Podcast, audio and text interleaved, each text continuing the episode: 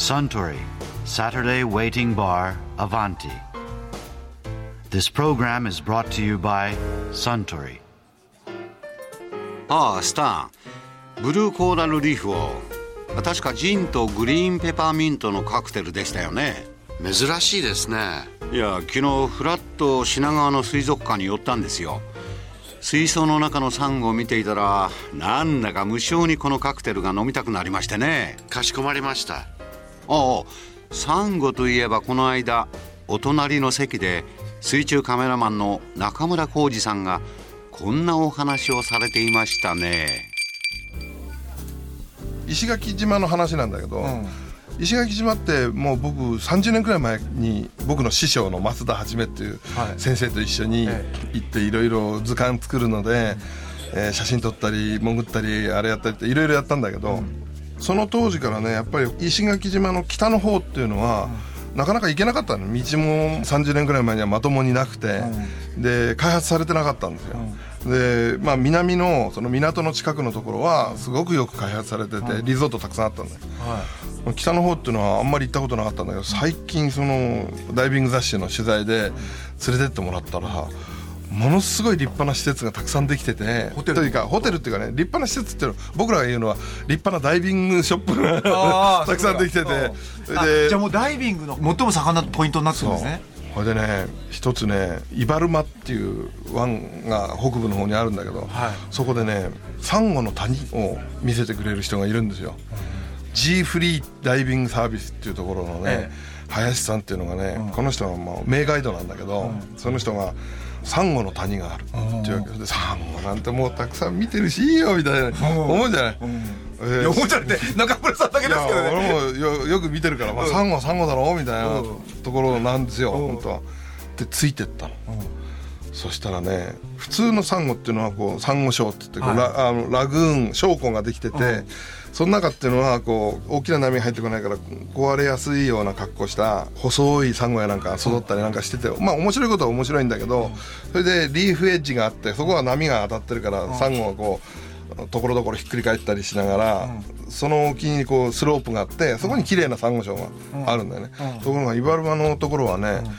リーフが張り出してるんだけど、中側が全部ラグーンになってなくて中にねものすごい深いところが。あるはあ完全にじゃあその湖みたいになってなくて空いてるうん、空いてるっていうかねプロプロテクトされてるんだけど中に深いところがあって、やっぱそれは谷筋で別の方向からこう潮が行き来してるわけ。あだからなん台風やなんかででかい波が来ても、そのリーフエッジで波が壊れちゃうから、荒い波は入ってこない、かつ深くて深いところと波のモーションを受けないから、あの長い間安定した環境ができて、でまたそういう場所を今まで僕も知らなかったのね、でここなんですよって言って連れてってもらったところが、本当にさなんていうの足の踏み場もないというかさ、まあ、泳いでるから足は踏まなくてもいいんだけど 着陸する場所がないくらいに完璧なサンゴが水深1メートルから15メートルくらいまでのスロープをずーっとこう覆ってるわけ。斜面を、あうんうん。でどこも一つ壊れてないわけ。あっちゃーと思ってこれを降りる場所がないじゃないかなと思ってカメラ構えててもねそれでなおかつその下の方なんか行くと本当に多分静かなんだね。だからサンゴって大体ね研究者に聞いたらね20年くらいなんだって寿命が。でなんでかっていうとどんどんどんどん大きくなっていくじゃない。はい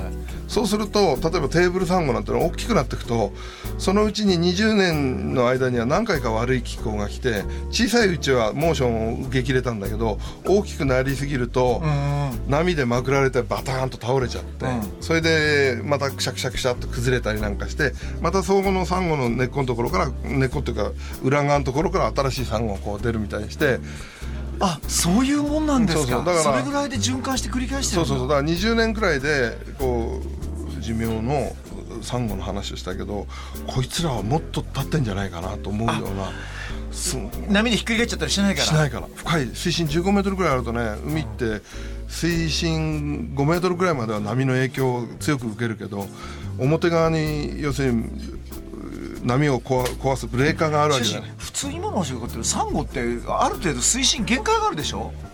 うん、でもね透明度があれば太陽光線が届けばそこで光合成ができる。ど深いところまでサンゴがあるんですね。そうそうそう。あそれで波が静かだと効率よく明かりがこう入ってくるでしょうね。でそこで光合成をして安定してるわけ。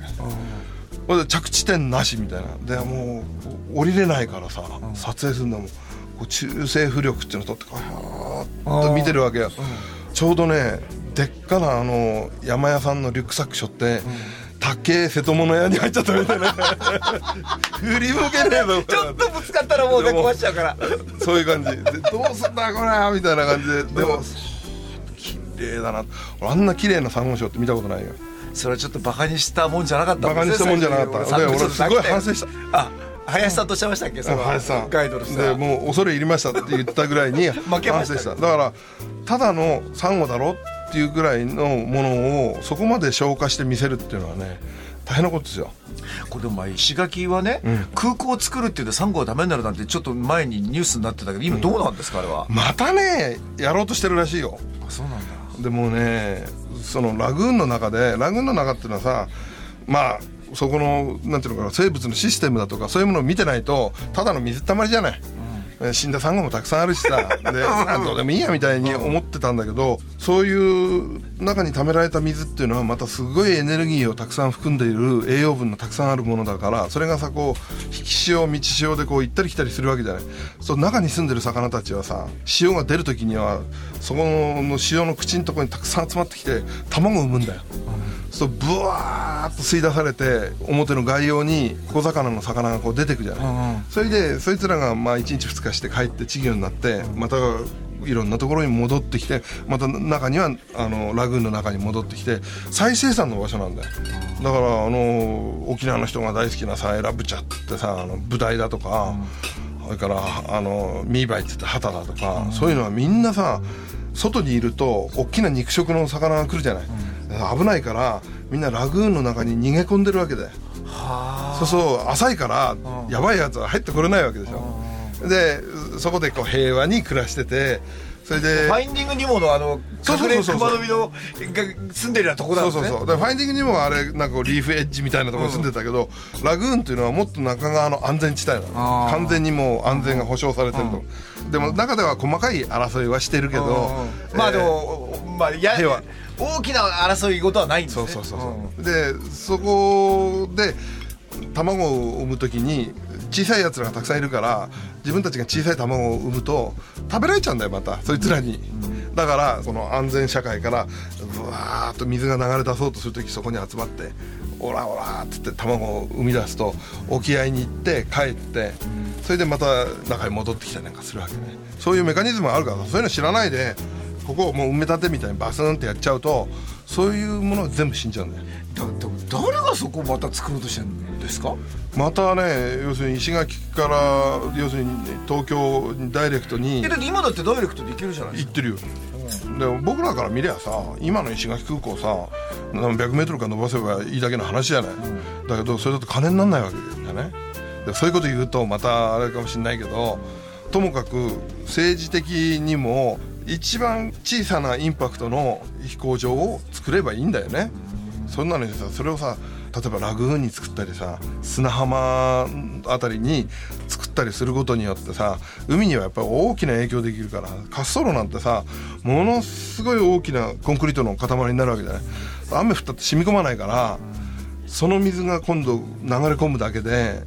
海にはさそこのところ淡水化しちゃうわけじゃないなるほど。だからいろんな環境問題を持ってるわけね。だからそういうことを一生懸命研究して本当にソフトインパクトな飛行場を作るために勉強するんだったらいいんだけど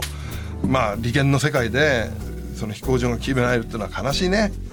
で島の裏側に当たるけどそのイバルマヤなんかから言えばね。でも島の片っ方にそういうなんか海に対して悪影響を及ぼすようなものができればそれは大きな意味で石垣島全体を影響してくるから。石垣島の北部の海がそんなに素晴らしいサンゴの環境を持ってるっていうのはやっぱりなかなか開発されなかったからっていうこともあると思うよ、なるほどね、でもそれが今石垣島の一番の財産になってるわけだよね。でダイバーっていうのはやっぱ環境に興味のある人たち心配してくれる人たちが多いからやっぱり見てさあこんなに綺麗なんだっていうことからやっぱり大事にしたいっていうことにつながっていくじゃないかな。それはもうねこの両目で見るっていうのはすごい大事だよね。なるほどね、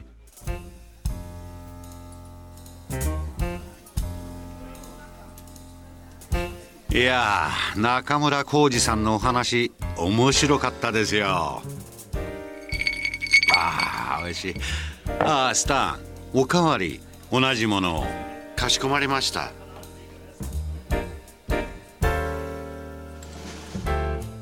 Suntory, Saturday Waiting Bar, Avanti.